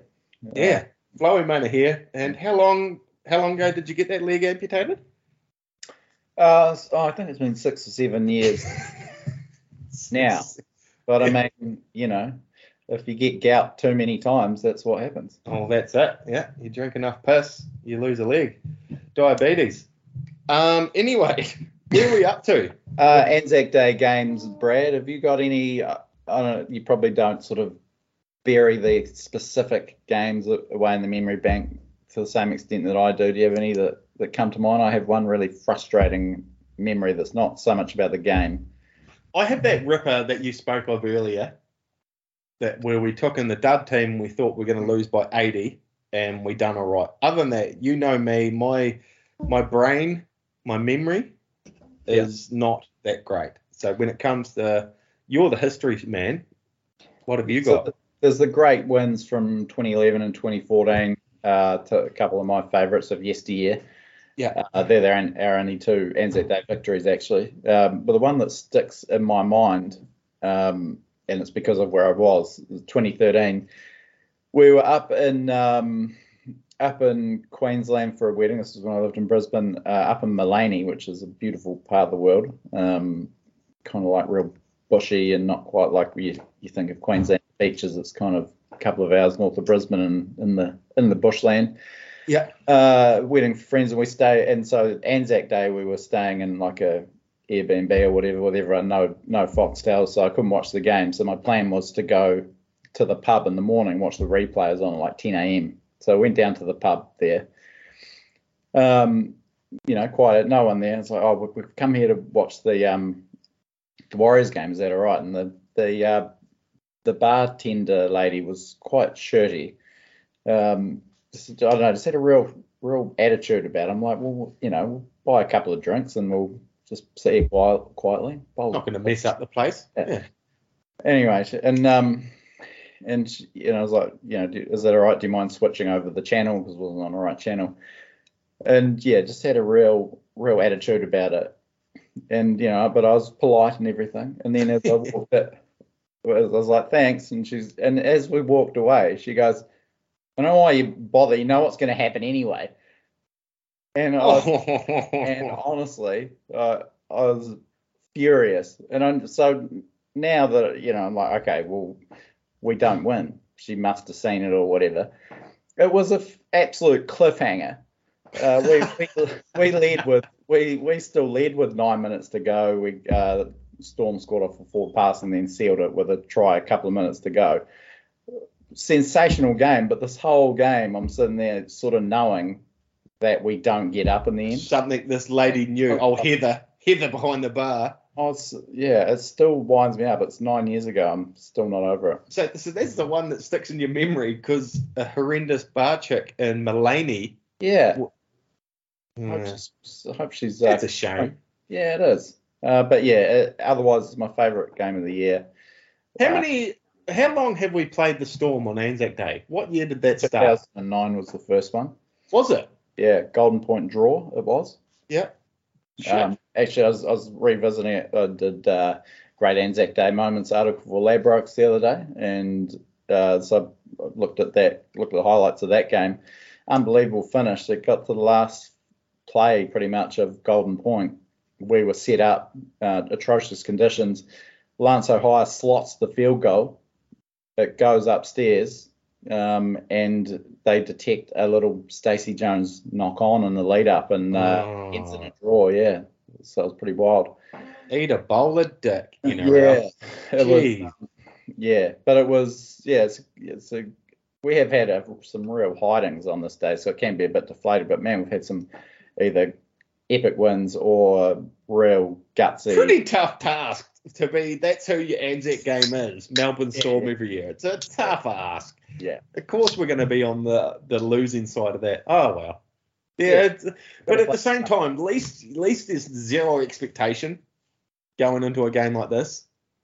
A result, any sort of result, like you know what you're going to end up with, as long as we just don't make dicks of ourselves. That's all you want to go into Anzac Day against the Storm. Yeah, I'm excited about it. I think you know, I'm just excited for us to give a good account of ourselves, and yeah, yeah, yeah. Uh, well, I'm reasonably happy with where the season's at and how everyone's going with with the cattle that we've got, and yeah, Uh, so before we embarrass ourselves too much by talking about the Warriors for too long without Fonzie here to sort of as a safety blanket, Yeah. um, we want to sort of renew our music chat, which we do from time to time. And I, I um, yeah, guilty pleasures is something that I I know that you're will be a rich area for you, Brad.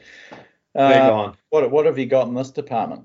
Well, I've got a whole um, I've got a whole playlist on my Spotify called The Guilty Pleasure, and I don't really. It's not one you you like to share too often with people. But what am I going to roll here? Sorry, I'm just trying to scroll through. There it is. Good guilty pleasure. But um, bit of five. Keep on moving. Oh, that is a that is a GP. absolute banger. So that there was before we used to go for a surf on the coast. You would all be getting in our wetsuits in there, and everyone would be dancing to a bit of five just on the on the side of the thing. Uh, some, some trumpet, Jason Derulo. Rollo. Yeah, no, that's another terrible one. This is a banger too. Sorry, this is. I'm not even ashamed of this. Taylor Swift. Oh yeah. Shake it off.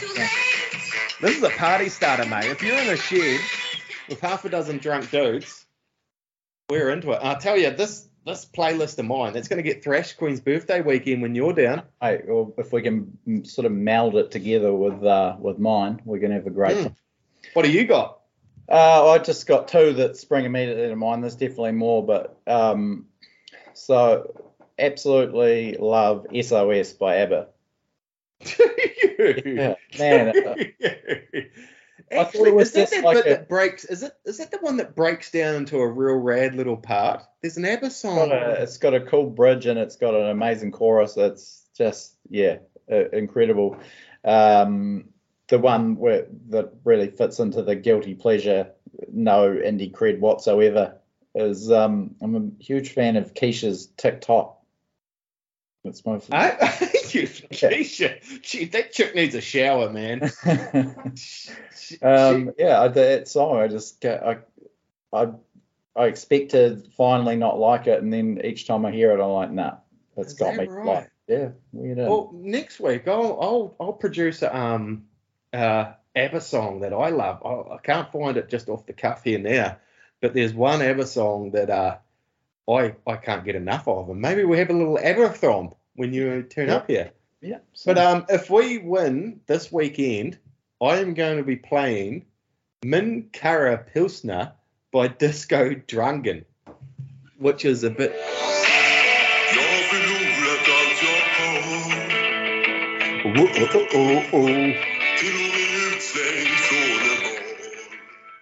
It's it's a terrible song, but holy Christ, it gets a knee going. We'll uh, put up. Well, I say we. I Brad goes and plays PlayStation after this, and I sit I'm about to cook a couple of sizzlers, actually, cheesy sizzlers. I'll uh, put these songs we've talked about into a into a little Spotify playlist, embed it in the article for this uh, podcast, and if you really feel like it, you can go and check out our TWR's guilty pleasures. Yeah, and that's us for the week. And any do- any Warriors competitors, we're coming at you. Um, yeah, big thanks to Fons, big thanks to Ian Roberts, and uh, of course to you, Brad. Always great to chat, mate, and can't wait for oh, Queen's birthday can't come soon enough, mate. Yeah, that's going to be a good weekend. Hey, thanks, listeners. Yeah, cheers. Uh, yeah, we uh, wouldn't do it if there wasn't the the few people out there that seem to to get something out of it. So you know, Uh, we we appreciate all eight of them. yeah, yeah, appreciate the uh, messages and support and all that. Enjoy a long weekend, and hopefully it uh, peaks on Monday night.